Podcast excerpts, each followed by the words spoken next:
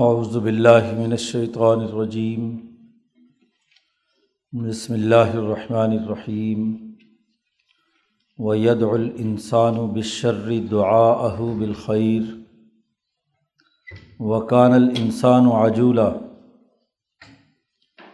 وجعلنا اللیل والنہار آیتین فمحونا آیت اللیل وجعلنا آیت النہار مبصرتاً لتبتغوا فضلا من ربکم ولتعلموا عدد السنین والحساب وکل شعی فصلناہ تفصیلا وکل انسان الزمناہ طائرہ فی عنقہ و نخرج الہ یوم القیامت کتاب یلقاہ منشورہ اقرا کتاب کا کفا بنفس کل یوم علیہ کا حسیبہ منحتدا فنما یہ تدیل نفس ہی و من ضل فنما یضل علیہ ولا تذر واضرۃ وزر اخرا وما کنہ نعذبین حتیٰ نب اثر رسولہ وائزا اردنا انہلی کا قریتاً امرنا مترفیہ فسقوفیہ فحق علیہ القول فدمرناہا تدمیرا وکم حلقنا من القرون ممباد نوح و کفا برب بجنوب عباد ہی خبیرم بصیرہ من کا نہ یرید العاجلت اجلنا لہو فیحہ ما نشا لمن نرید ثم جعلنا لہو جہنم یصلاح مضموم مدحورا ومن اراد الآخرت وسعالحا سعیہ وهو مؤمن فعلائی کا کان سعیم مشکورہ کلن نمد ہا الائی و ہا الائی من عطاء ربک وما کان عطاء ربک محضورہ انظر کیف فضلنا بعضهم على بعض وللآخرت اکبر درجات و اکبر تفصیلہ لا تجعل مع اللہ الہً آخر فتقعد مضموما مخضولا صدق اللہ العظیم۔ یہ صورت بنی اسرائیل کا دوسرا رقوع ہے۔ پہلے رقوع میں بنی اسماعیل اور بنی اسرائیل کے درمیان جو بین الاقوامی روابط اور تعلقات قائم ہونے چاہئیں، اس کے آغاز نبی اکرم صلی اللہ علیہ وسلم کے بیت المقدس اور مسجد اقسیٰ کی طرف سفر سے ہوا۔ نہ صرف بنی اسرائیل اور بنی اسماعیل کے درمیان آپس میں ربط اور تعلق قائم ہوا، بلکہ تمام اقوام کے انبیاء علیہم السلام نمائندگان مسجد اقسا میں جمع تھے۔ اور انہوں نے نبی اکرم صلی اللہ علیہ وسلم کی امامت میں نماز ادا کر کے آپ صلی اللہ علیہ وسلم کی بین الاقوامی سیادت، حکومت اور خلافت تسلیم کر لی۔ یہ بنیادی بات بیان کرنے کے بعد بنی اسرائیل میں جو خرابیاں تھیں، جو انہوں نے زمین میں فساد فی الارض دو دفعہ انسانی تاریخ میں مچایا اور دونوں دفعہ وہ سزا کے مستحق بنے۔ اس کی حقیقت پچھلے رقوع میں بیان کی گئی تھی۔ اور اس کے بعد یہ بات واضح کی گئی تھی کہ بنی اسرائیل کو جو کتاب دی گئی تھی، وہ اعلیٰ درجے کی کتاب تھی، لیکن انہوں نے اس پر عمل کرنے کے بجائے فساد فی الارض کا رویہ اختیار کیا اور وہ سزا کے مستحق بنے۔ اب اس دور میں یہ حکمرانی کے قابل نہیں رہے۔ دو دفعہ آزمایا جاتا ہے۔ تو دو دفعہ کی آزمائش کے بعد پتہ چلا کہ ان کے اندر کافی خرابی ہے اور یہ اب بین الاقوامی سیادت کے قابل نہیں رہے۔ اس لیے اب بین الاقوامی حکمرانی وہ قریش کی ہوگی، بنو اسماعیل کی ہوگی۔ اور ان کی ہدایت کے لیے ایک جامع ترین کتاب کتاب مقدس قرآن حکیم نازل کی گئی ہے کہ انحاظ القرآن یہ دی للتی ہی اقوام کہ یہ قرآن ہدایت کا ایک جامع ترین، مضبوط ترین، سب سے سیدھا اور اقوام راستہ بیان کرتا ہے۔ تو رات تو صرف بنی اسرائیل کی ترقی کا پروگرام دیتی تھی۔ اور اس وقت قرآن جو نازل ہوا ہے، یہ اقوام عالم میں تمام انبیاء اور تمام اقوام کے لیے ہدایت کا جامع ترین مکمل پروگرام ہے۔ وہ ایک محدود خطے کے اندر امبیا علیہم السلام ان کی بیست ہوئی تھی۔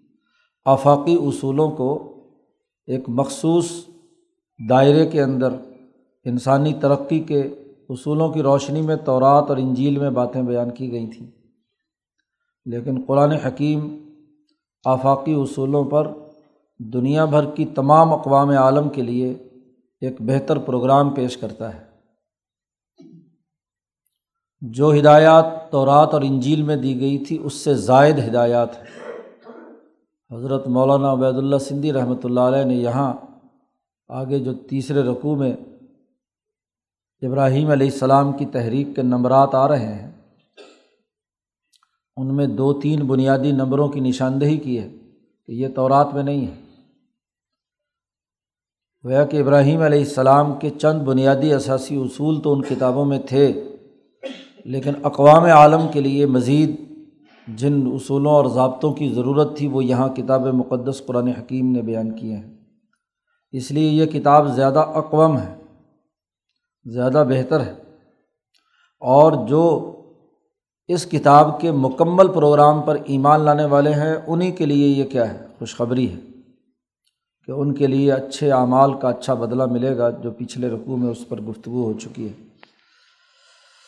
اور پھر بتلایا تھا کہ جو اس پر ایمان نہیں لائیں گے، یہ جو انسانیت کا اقوام ترین پروگرام ہے اور یہ جو انسانیت کے لیے خوشخبری کا پیغام ہے جو اس پر نہیں ایمان لائے گے، ان کے لیے دنیا میں بھی عذاب علیم ہے اور آخرت میں بھی ہے۔ اب یہاں اس رقوع میں ایمان نہ لانے والوں کے رویے اور مجموعی طور پر انسانوں کے جو رویے اقوام عالم میں پائے جاتے ہیں، اس کا تذکرہ یہاں پر قرآن حکیم نے کیا ہے۔ اور انسان کے اندر جو جلد بازی اور جو منفی چیزیں موجود ہیں، ان کی نشاندہی کی ہے۔ قرآن حکیم پہلے مرض کی نشاندہی کرتا ہے اور پھر اس کا علاج تجویز کرتا ہے۔ تو یہاں انسانوں کے رویے کیا ہیں؟ ان میں مرض کیا ہے؟ خرابی کیا پیدا ہوتی ہے؟ تو کل انسانیت کی طرف یہ کتاب نازل کی گئی ہے اور نبی کرم صلی اللہ علیہ وسلم کل انسانیت کی طرف مبوس کیے گئے ہیں۔ اس لیے انسانی مسائل کو زیر بحث لانا یہ اس کتاب کا بنیادی موضوع ہے۔ چنانچہ یہاں ارشاد فرمایا گیا کہ ید الانسان و بشر یہ انسان عجیب ہے، یہ برائی کو بھی اتنی تیزی سے ہی مانگتا ہے اور اس کی طرف کھنچا چلا جاتا ہے۔ جیسے دعا بالخیری جیسے بھلائی کو مانگتا ہے۔ بھلائی اور خیر کے لیے بھی یہ ہر وقت طالب رہتا ہے کہ یہ اچھی اچھی چیزیں ملیں، لیکن اسی خیر کو جب منفی طریقے سے استعمال کرتا ہے تو شر کا بھی طالب ہوتا ہے۔ بہت زیادہ دولت، بہت زیادہ کوٹھی، بہت بنگلے، بہت مال، بہت زیادہ ہاں جی ایسی طاقت جو دوسرے انسانوں کا استحصال کرے، ظلم کرے۔ تو یہ انسان کا رویہ ہے۔ حالانکہ انسان کو صرف خیر مانگنی چاہیے۔ صحیح رویہ تو یہ ہے کہ وہ بھلائی اور خیر کی طرف متوجہ ہو اور اسی کی دعا کرے، اسی کا مطابق عمل کرے۔ لیکن یہ شر بھی اسی طرح مانگتا ہے۔ اب یا تو واقعتاً وہ شر کہ جس کو عام طور پر اکتا کر لوگ مانگنا شروع کر دیتے ہیں، خودکشی کی کوشش کرتے ہیں۔ ہاں جی مائیں بچوں کو برا بھلا گالیاں دینا شروع کر دیتی ہیں لانت برسانا شروع کر دیتے ہیں۔ یا اسی طریقے سے اور تمام جزیات اس میں شامل ہیں۔ مفسرین نے جو انفرادی یا ہاں جی خاندانی جو برائیاں ہیں، ان کے مانگنے کا جو یہاں تذکرہ کیا ہے، وہ بھی اس میں شامل ہے اور سب سے بڑی برائی وہ ہے کہ جو آئندہ اصول بیان کیے جا رہے ہیں ہاں جی قرآن نے جو واضح کیے ہیں وہ قضا رب کا اللہ تعبد اللہ سے لے کر ولا تم شف الرد مراحا ان تمام کی جو قوانین کو توڑنے کا عمل ہے، شر ہے، اس کو بھی اسی طرح مانگتا ہے۔ اسی کے پیچھے دوڑتا ہے۔ اجتماعی خرابی پیدا کرنے کا ذریعہ بھی بنتا ہے سوسائٹی میں۔ اور اس شر کی آگے مثال ایک آ رہی ہے کہ مطرفین جو ہے تکبر اور عیاشی میں مبتلا ہے۔ وہ اس شر کے اکٹھا کرنے کے لیے بھی کیا ہے، ہر وقت لگے رہتے ہیں۔ اور ایک اور انسان کا رویہ بیان کیا وہ کان ال انسان و عجولہ یہ انسان بہت ہی جلد باز ہے۔ جلد بازی اس کی طبیعت میں ہے۔ حالانکہ انسان تو وہ ہے جو سوچ سمجھ کر تفکر و تدبر سے ایک مستقل نظریہ اور استقامت کے ساتھ رائے قائم کرے اور عمل کرے۔ بس ذرا سا ہاں جی اس کو تھوڑی سی تکلیف پہنچی تو ایک دم شر کے پیچھے دوڑنا شروع ہو جاتا ہے۔ جلد بازی سے فیصلے کرتا ہے۔ ہاں جی کبھی دعا اہو بالخیر، ابھی خیر کی بھلائی کی دعا مانگ رہا ہے۔ تھوڑا سا اگر مسئلہ ہاں جی حل نہیں ہو رہا یا خیر فوری طور پر حاضر نہیں ہو رہی، تو فوراً اول پھول بکنا شروع کر دیتا ہے۔ اس کا رویہ قرآن نے دوسری جگہ پر بھی بیان کیا ہے کہ یہ عجیب انسان ہے۔ اس کو طاقت مل جائے تو یہ منوع بن جاتا ہے۔ لوگوں کے سامنے اپنے آپ کو کہ جی تمام وسائل سے روکنے کا ذریعہ بن جاتا ہے۔ اور اگر اس کو کوئی تکلیف پہنچے تو جزوا بن جاتا ہے، شور شرابہ مچانا شروع کر دیتا ہے، ہائے میں مر گیا ہے یہ ہو گیا، وہ ہو گیا۔ تو نہ یوں چین، نہ وہ چین۔ حالت جو ہے وہ یہی کہ جلد بازی سے یہ معاملات طے کرتا ہے۔ جبکہ قرآن جو اقوام اور اعلیٰ ترین سیدھے راستے کے لیے، ہدایت کے لیے آیا ہے یہ تعنی تدبر، ٹھہراؤ طبیعت کے اندر پیدا کرتا ہے اور جو واقعتاً انسانیت کے لیے مفید ہے، خواہ وقتی طور پر تکلیف ہی کیوں نہ ہو۔ بظاہر اس کے نتیجے میں کوئی ایزا یا نسبتی شر ہی کیوں نہ آ رہا ہو۔ تو اس کی پرواہ نہیں کرتا، وہ اس کے نتائج پر غور و فکر کرتا ہے کہ وہ نتائج اس کے لیے دنیا اور آخرت میں بہتری کی صورت میں ظاہر ہوں تو وہ اس کے لیے ہمہ وقت ہر مصیبت کو قبول کرنے کے لیے تیار ہوتا ہے۔ تو یہ منفی رویہ قرآن حکیم نے انسان کا بیان کر کے بتلایا ہے۔ قرآن نے پھر اس کی اس جلد بازی اور اس منفی رویے کو دور کرنے کے لیے، اس کی بصیرت اور شعور کی آنکھ کھولنے کے لیے اور رات اور دن کی نشانیوں پر غور و فکر کی دعوت دی ہے کہ وجہ اللہ نہارا آیا تعینی یہ رات اور دن یہ ہماری دو نشانیاں ہیں۔ ایک جلد باز انسان کو ان پر غور کرنا چاہیے کہ یہ رات اور دن اپنے اپنے مقررہ طریقۂ کار کے مطابق آتا ہے۔ ایسا نہیں کہ جھٹ پٹ ابھی رات ہو اور ابھی دن ہو، ابھی دن ہو، ابھی رات ہو۔ تو جیسے رات اور دن ہاں جی سورج کے ایک طے شدہ سفر کے تحت وقت مقررہ پر رات کٹتی ہے اور وقت مقررہ پر دن طلوع ہوتا ہے۔ اب اگر کوئی آدمی جلد بازی سے کہے کہ جی بس میں رات سے اکتا گیا، سورج فوراً نکلنا چاہیے، تو اس کو سورج اور دن نکلنے کا جو ٹائم ہے، اس کو دھیان رکھ کر اپنی طبیعت پر بھی کنٹرول کرنا چاہیے۔ اس کے لیے بڑی نشانی ہے۔ جی ہم کیا کرتے ہیں؟ فما ہُنا آیت اللیل رات کی جو نشانی ہوتی ہے، اسے ہم مٹا دیتے ہیں۔ اور وجالنا آیت نہاری مبصرتاً، اور ہم پھر دن کی نشانی ہیں جی جس میں لوگ دیکھتے ہیں، وہ ہم ظاہر کر دیتے ہیں۔ تو رات گزرنے میں ایک وقت لگتا ہے۔ وقتی طور پر کسی مصیبت سے گھبرا جانا یا انسانی تاریخ میں ظلم کی اگر سیاہ رات موجود ہو، تو پھر روشنی کے انتظار میں ہاں جی استقامت کے ساتھ جد وجہد اور کوشش کرنا، یہ اصل بات ہے۔ یہ نہیں کہ بس ابھی فوری ظلم کا نظام ختم ہو، ابھی ایک دم اندھیرے چھٹیں اور ایک دم کیا ہے، سورج نکل آئے۔ نہیں، جو ٹھہراؤ سورج میں ہے، رات دن کے مقررہ وقت کے اندر ہے، اس ٹھہراؤ کو تم بھی اپنا اختیار کرو اور یہ جلد بازی والا معاملہ رویہ ٹھیک نہیں۔ اسی لیے کہا کہ ان دو نشانیوں پر جب غور و فکر کرو گے، تو یہ اس لیے ہم نے رات اور دن بنائے ہیں۔ لتب تغو فضلم مر رب کم دن آتا ہے اور اس میں تم چیزوں کو دیکھتے ہو، تو وہاں تم اپنے رب کے فضل کو تلاش کرتے ہو۔ تو اللہ، معاشی رزق کمانے کے لیے تم دن بھر دوڑ دھوپ کرتے ہو۔ تو یہ دن بھر کی جد وجہد اور کوشش فوری طور پر تو نتیجہ خیز نہیں ہوتی، وقت لگتا ہے۔ ایک کاشتکار بیج ڈالتا ہے، چھ مہینے تک اس کو سینچنا پڑتا ہے۔ محنت اور مشقت کرنی پڑتی، تب کہیں جا کر گندم نکلتی ہے۔ سال بھر اس کی محنت اور گوڈی کرنی پڑتی ہے، تب جا کر گنا پیدا ہوتا ہے، وغیرہ وغیرہ۔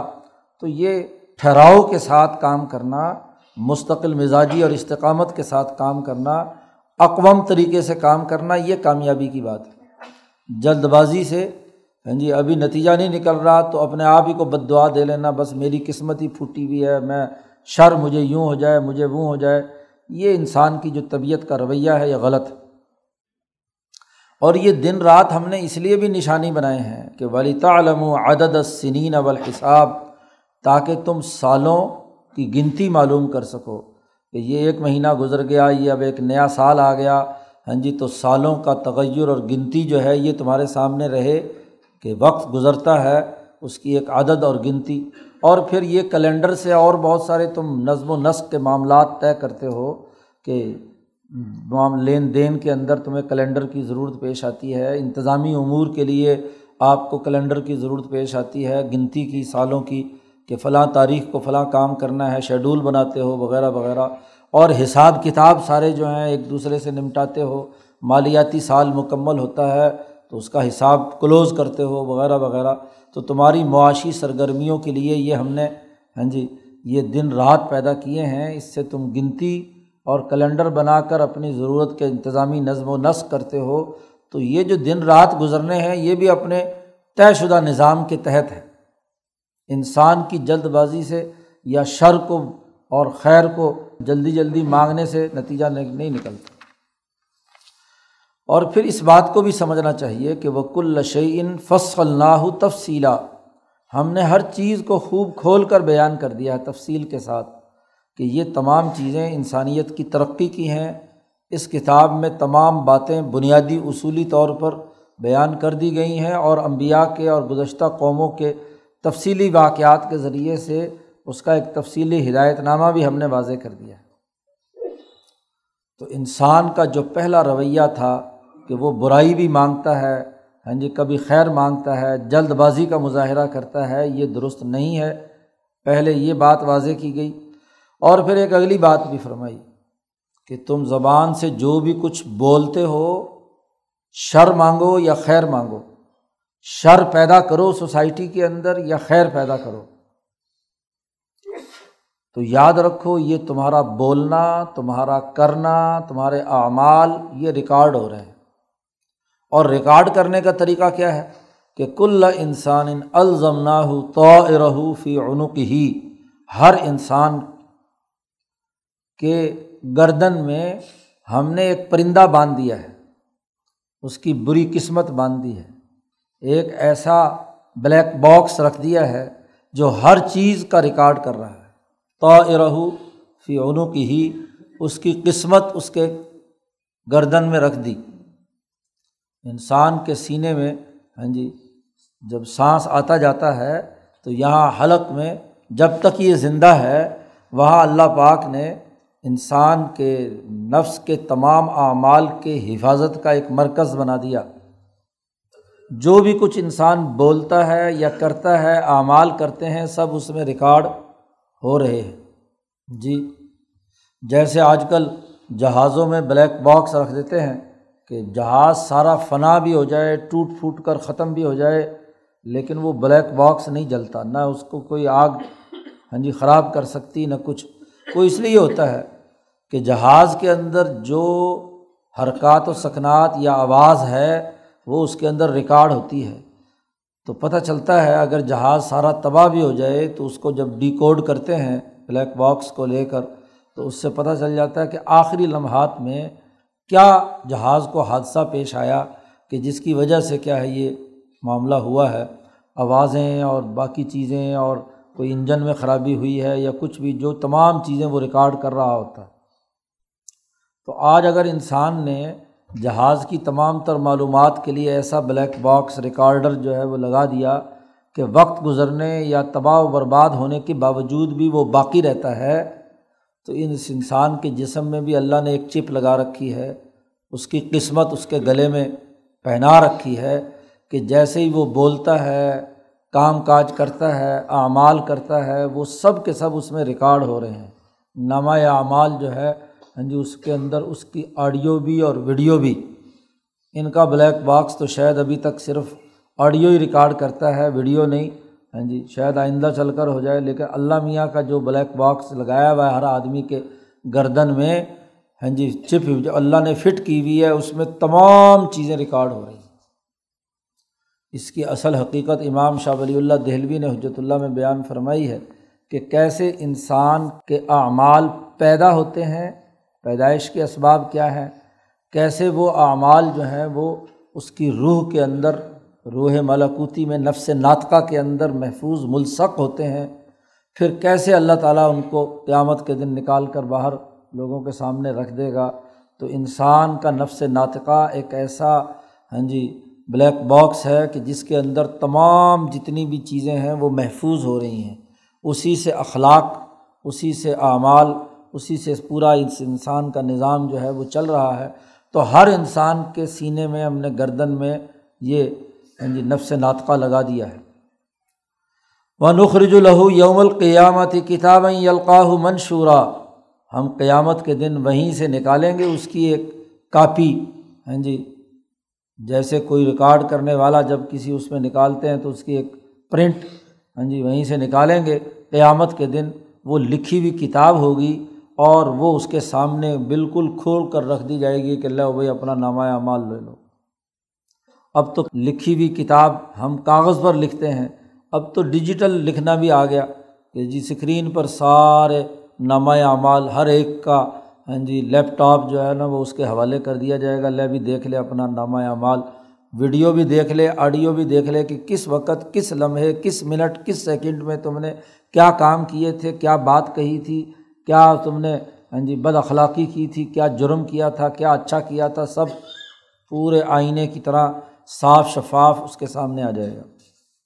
اتنے بڑے لیپ ٹاپ کی بھی ضرورت نہیں، اب تو چھوٹے سے موبائل کے اندر بھی سارا کام۔ اور اللہ میاں کے پاس تو اس سے بھی زیادہ جدید ترین ٹیکنالوجی کوئی اور ہاں جی جب تو اب انسان دریافت کر لے گا تو وہ پکڑا دے گا کہ لو اس سے دیکھ لو تم۔ نخرج الہو کتاب یلقاہ منشورہ اور اس وقت اس انسان سے کہا جائے گا اقرا کتابک، اپنی اس تحریر کو پڑھ لے۔ یہ جو جو کچھ تو نے کرتوت کیے ہیں، از خود پڑھ لے۔ اور خود ہی نمبرنگ کر لے۔ جی پرچہ دینے والے سے کہا جائے کہ بھائی یہ پرچہ ہے اور یہ اس کی کی ہے۔ ہاں جی اس کو سامنے رکھ کر خود ہی اپنے آپ کو نمبر لگا لے۔ تو غلط نمبر تو لگا نہیں سکتا، وہاں پھنسا ہوا ہوگا۔ تو اس لیے یہ خود ہی نمبر لگا لے۔ کفا بنف کل یوما علیہ کا حسیبہ آج کے دن تو اپنا حساب کتاب خود کر لے۔ یہی کافی ہے۔ ہمیں الگ سے کوئی ہاں جی نمبر لگانے والے کی ضرورت نہیں ہے۔ یہ تیرا تحریر نامہ، یہ تیرا پرچہ ہے۔ جو تیرے ہم نے یہاں چپ لگا رکھی تھی۔ ساری باتیں اس میں ریکارڈ ہیں۔ یہ تجھے پورا ڈیٹا دے دیا ہے۔ اب اس ڈیٹے کو خود دیکھ لے اور خود اپنے نفس کا حساب کر کے احتساب کر لے۔ ہاں جی تو خود ہی نمبر لگا کے کیا، کتنے نمبر تیرے بنتے ہیں؟ کسی اور کی ضرورت ہی نہیں ہے۔ تو قرآن حکیم نے انسان کی اس بنیادی حقیقت کو واضح کیا ہے کہ یہ نامہ اعمال ضرور ایک وقت میں نکلنا ہے۔ اب اس کے لیے تم نے کیا تیاری کی ہے؟ اب یہ کتاب مقدس قرآن حکیم یہ جو اقوام طریقے سے نازل کی گئی ہے، اس کا مقصد تو یہی ہے کہ ہدایت حاصل کرے۔ یہ ہدایت کا پیغام ہے۔ یہ مسلط نہیں کی گئی ہے۔ یہ پیغام دیا ہے، اس کی دعوت دی گئی ہے۔ اب منحتدا فنما یہ تدیل نفس ہی جو ہدایت حاصل کرے گا، اس اقوام کتاب پر عمل کرے گا، تو دراصل وہ اپنے ہی نفس کے لیے صحیح اور سیدھا راستہ منتخب کر رہا ہے۔ اس کے اپنا خود جو پرچہ مارکنگ ہے، وہ خود بخود کیا ہوگی؟ ٹھیک ہوگی۔ جس نے صحیح طریقے سے علم یاد کر لیا اور اس نے پرچہ دیا اور پرچہ اس کے ہاتھ میں پکڑا بھی دیا جائے، تو اس کو کوئی فکر نہیں ہوتی کیونکہ اسے پتہ ہے کہ میں نے اس سوال کا ٹھیک ٹھیک جواب دیا ہے۔ ہاں جی تو اس کے مطابق اس کو اپنے آپ کو نمبر لگاتا رہے گا۔ اور جس نے پڑھا ہی کچھ نہیں منظ جو گمراہ رہا ہاں جی جس نے سارا وقت ضائع کر دیا، جو اس پرچے کی تیاری کے لیے اسے دیا گیا تھا، تو فنما یزل علیہ تو اب نمبرنگ بھی اسی کے مطابق ہو کر، گمراہی کا راستہ بھی اسی کے لیے۔ اور یہ بات بھی کان کھول کر سن لو کہ وہاں قیامت کے دن جب حساب کتاب ہوگا، تو لا تاضر واضرت وزرا اخرا پرچوں کا عدل بدل نہیں ہو سکتا۔ کسی کا پرچہ چرا کر تم اپنی طرف سے کوئی دے دو یہاں تو تم جو مرضی فراڈ کرتے رہو، پرچہ بیچارے کسی آدمی نے لکھا ہے، ممتحن کو پیسے دیے، بورڈ والوں کو پیسے دیے، تو وہ کسی دوسرے نے جس نے پیسے دیے ہیں، جس کا ناقص پرچہ تھا، وہ اس کو ادھر داخل کر دیا، ادھر کا پرچہ ادھر ہاں جی داخل کر دیا۔ تو یہاں تو امتحان کے اندر تم گڑبڑ کر سکتے ہو جی نقل لگا سکتے ہو۔ ماشاء اللہ کتابیں کھول کر سامنے رکھ لیتے ہیں اور نقل لگاتے رہتے ہیں، پیسے دیے ہیں۔ تو منزل انما یزل علیہ تو ولا تاضر واضر تم وزرا اخرا ایک دوسرے کا پرچہ بھی بدلا نہیں جائے گا۔ کوئی ایک دوسرے کا بوجھ، حتیٰ کہ نہ ماں، نہ باپ، نہ بھائی، نہ بہن، نہ کوئی استاد، نہ کوئی مرشد، نہ کوئی نبی۔ یاد رکھو، کسی کا کوئی بوجھ نہیں اٹھائے گا۔ سفارش بھی اس کی ہوگی کہ جو سفارش والے کام تو کیے ہوں گے نا کچھ نہ کچھ۔ بغیر اس کے تو وہاں بھی کچھ نہیں ہونا۔ تو کوئی کسی کا بوجھ نہیں اٹھائے گا۔ اللہ تاضر واضرت وزرا اخرا امبیا علیہم السلام بھی اجتماعی طور پر سفارش کریں گے نا کہ جو اچھے لوگ ہیں ان کو کیا ہے؟ انہوں نے کچھ کام کیے ہیں تو ان کو کیا ہے؟ آگے بھجوا دے۔ تو یہ سفارش کا یہ طریقہ کار کہ کیا کرایا، کچھ نہ ہو، اور جیسے یہاں سفارش کر کے کیا ہے، جال سازی سے ہاں جی نمبر لے لیتے ہیں تو وہاں بھی کوئی نبی یا کوئی حافظ، ایک بڑا غلط ہاں جی کہ جی ایک حافظ جو ہے وہ سات پشتوں کو بخشوائے گا۔ اب اس حدیث کا مطلب کہیں سے کہیں اپنی طرف سے نکال لیتے ہیں۔ بھی جرم کر لو، جو مرضی کر لو، حافظ صاحب بخشوا دیں گے۔ بھائی یہ کیا احمقانہ بات ہے؟ تو نصوص موجود ہیں کہ لا تذر و واضرت وزرا اخرا وما کنہ معذبین حتیٰ نب آسا رسولہ اور اگلی ایک بڑی قانونی بات اللہ پاک نے فرما دی۔ کہ جب تک ہم ایک حکومتی اتھارٹی قائم نہیں کرتے یعنی رسول قائم کر کے اللہ کا خلیفہ اور نائب بن کر حکم الہی کا نفاذ جب تک نہیں کرتا، اس وقت تک ہم قوموں کو عذاب نہیں دیتے۔ دیکھو، کسی جگہ پر کوئی سسٹم بنا ہی نہیں، کوئی قانون نافذ العمل نہیں، تو دنیا میں عذاب کا معاملہ اس کی بنیاد پر نہیں ہوتا۔ دنیا میں عذاب کا معاملہ تبھی ہوتا ہے کہ جب ایک رسول اور پیغمبر آ گئے، ایک حکومت قائم ہو گئی، اس نے ایک قانون کا نفاذ کیا کہ یہ اچھے کام ہیں، یہ کرنے ہیں۔ رسول ہوتا ہی وہ ہے جو احکامات الہیہ کا سسٹم قائم کرنے کے لیے آتا ہے دنیا میں، اس کا نظام بنانے کے لیے آتا ہے۔ اگر وہ کسی قوم کی طرف رسول ہے تو قوم میں نظام بناتا ہے اپنی اتھارٹی اور طاقت کی وجہ سے۔ اور اگر بین الاقوامی نبی ہے تو پوری بین الاقوامیت کے لیے ایک سسٹم اور نظام بناتا ہے۔ جب نظام قائم ہوتا ہے، پھر لوگ اس کی خلاف ورزی کرتے ہیں، تو پھر ہم عذاب بھیجتے ہیں۔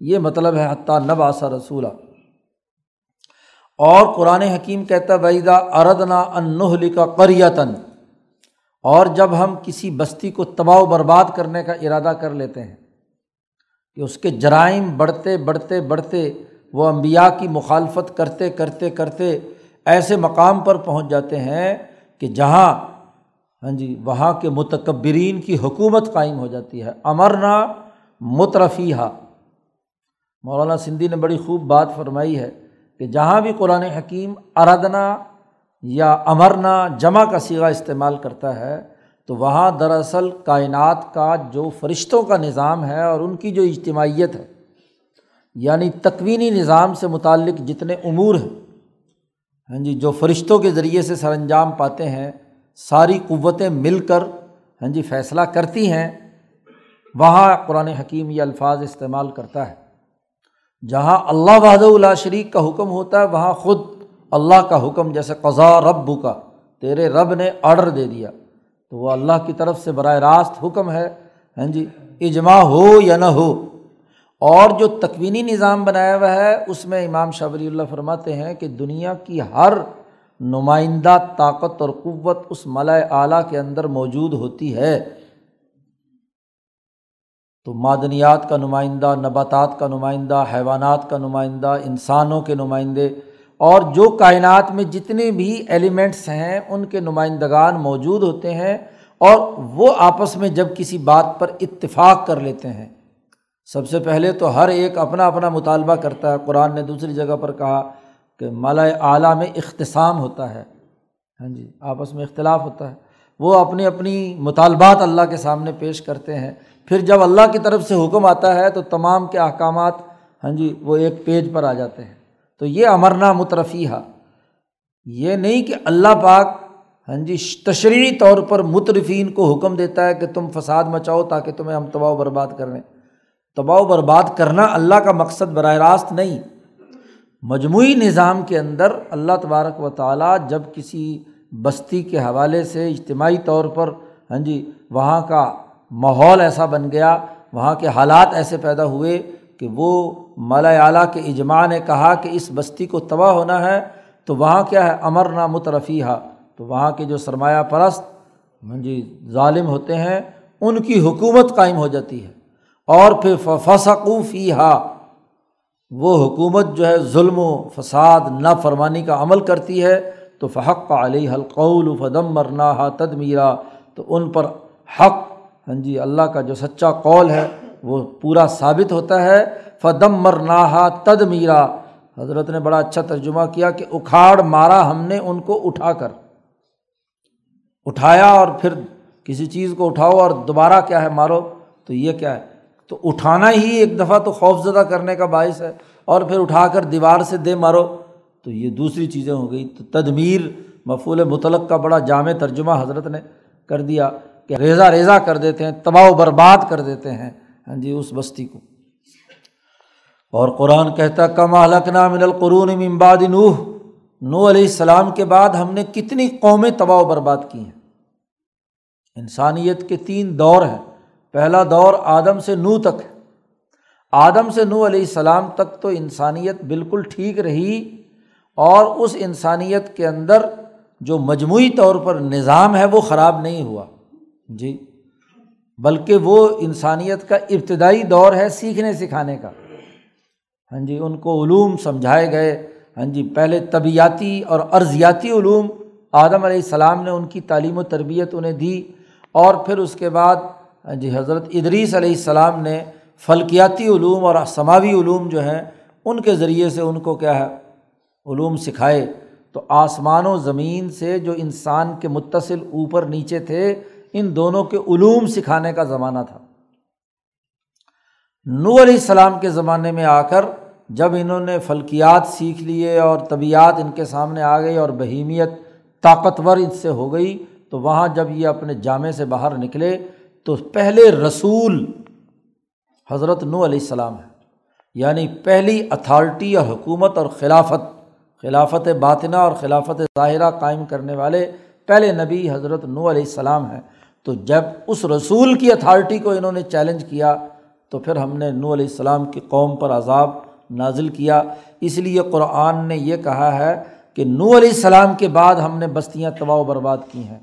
خود نو علیہ السلام کی قوم پر عذاب آیا، غرق ہونے کا، پھر قوم عاد، قوم سمود اور دوسری بستیوں پر۔ تو کم اہلکنا من القرون ممباد نوح۔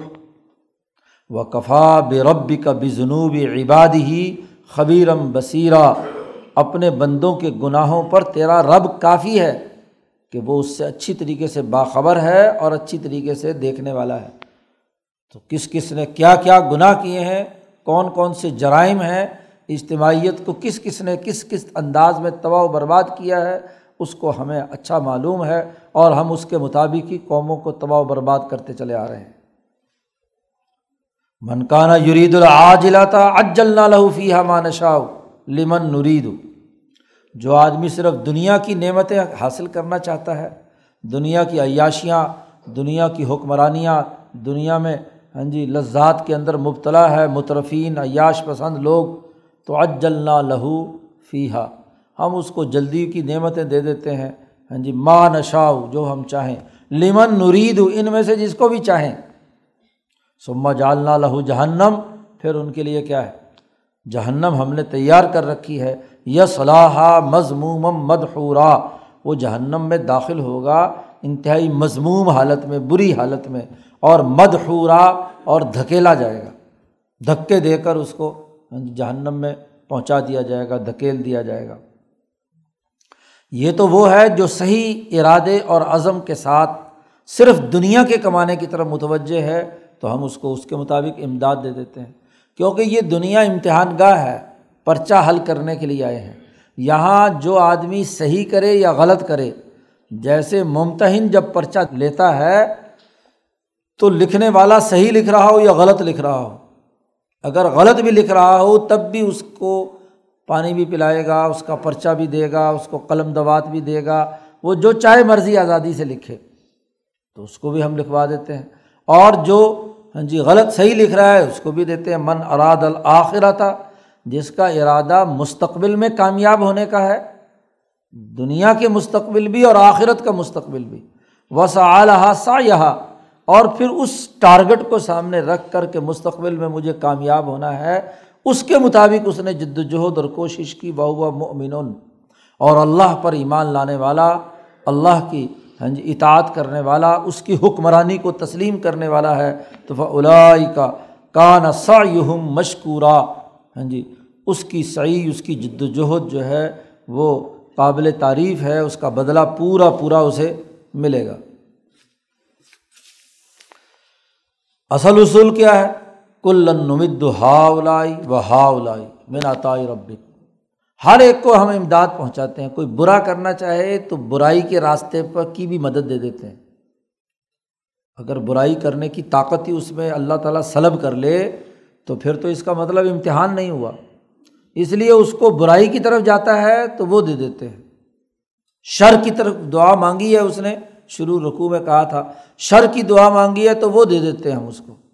اور اگر وہ خیر کی دعا مانگتا ہے، اچھائی کے راستے پر چلتا ہے، عدل و انصاف کے راستے پر چلتا ہے، تو ہا اولائی من عطائی ربک تو اس کو بھی پورا پورا دے دیتے ہیں۔ وہ ماں کا نا عطا ربی کا محضورہ تیرے رب کے عطا کرنے میں کوئی کسی قسم کی کوئی رکاوٹ نہیں ہے۔ ہاں یہ الگ بات ہے کہ اللہ تعالیٰ عطا سب کو کرتا ہے۔ اپنی اپنی صلاحیت اور اپنی اپنی استعداد کے مطابق جیسے جیسے کام کریں گے، اس کے مطابق ان کے درجات، جو اچھا کام کرے گا، اس کا درجہ بلند، اور جو برا کام کرے گا، اس کا درجہ انتہائی کم درجے کا اور اس کو سزا دینی ہے۔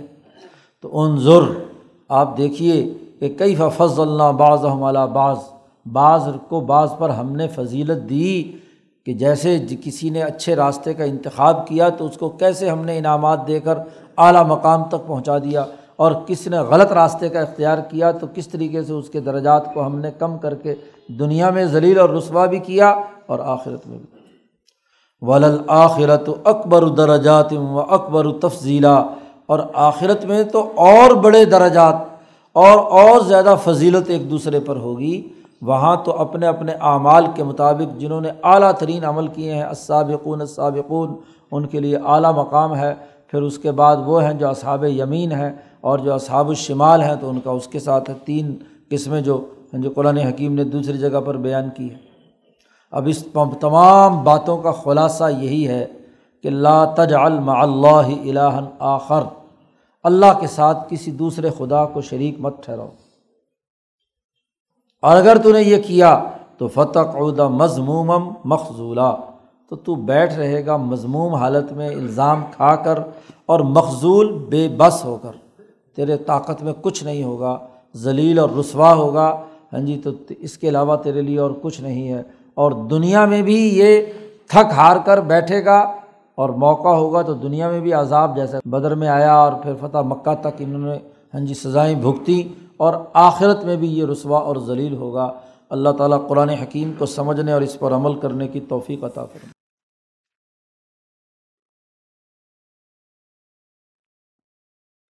اللہ وسلم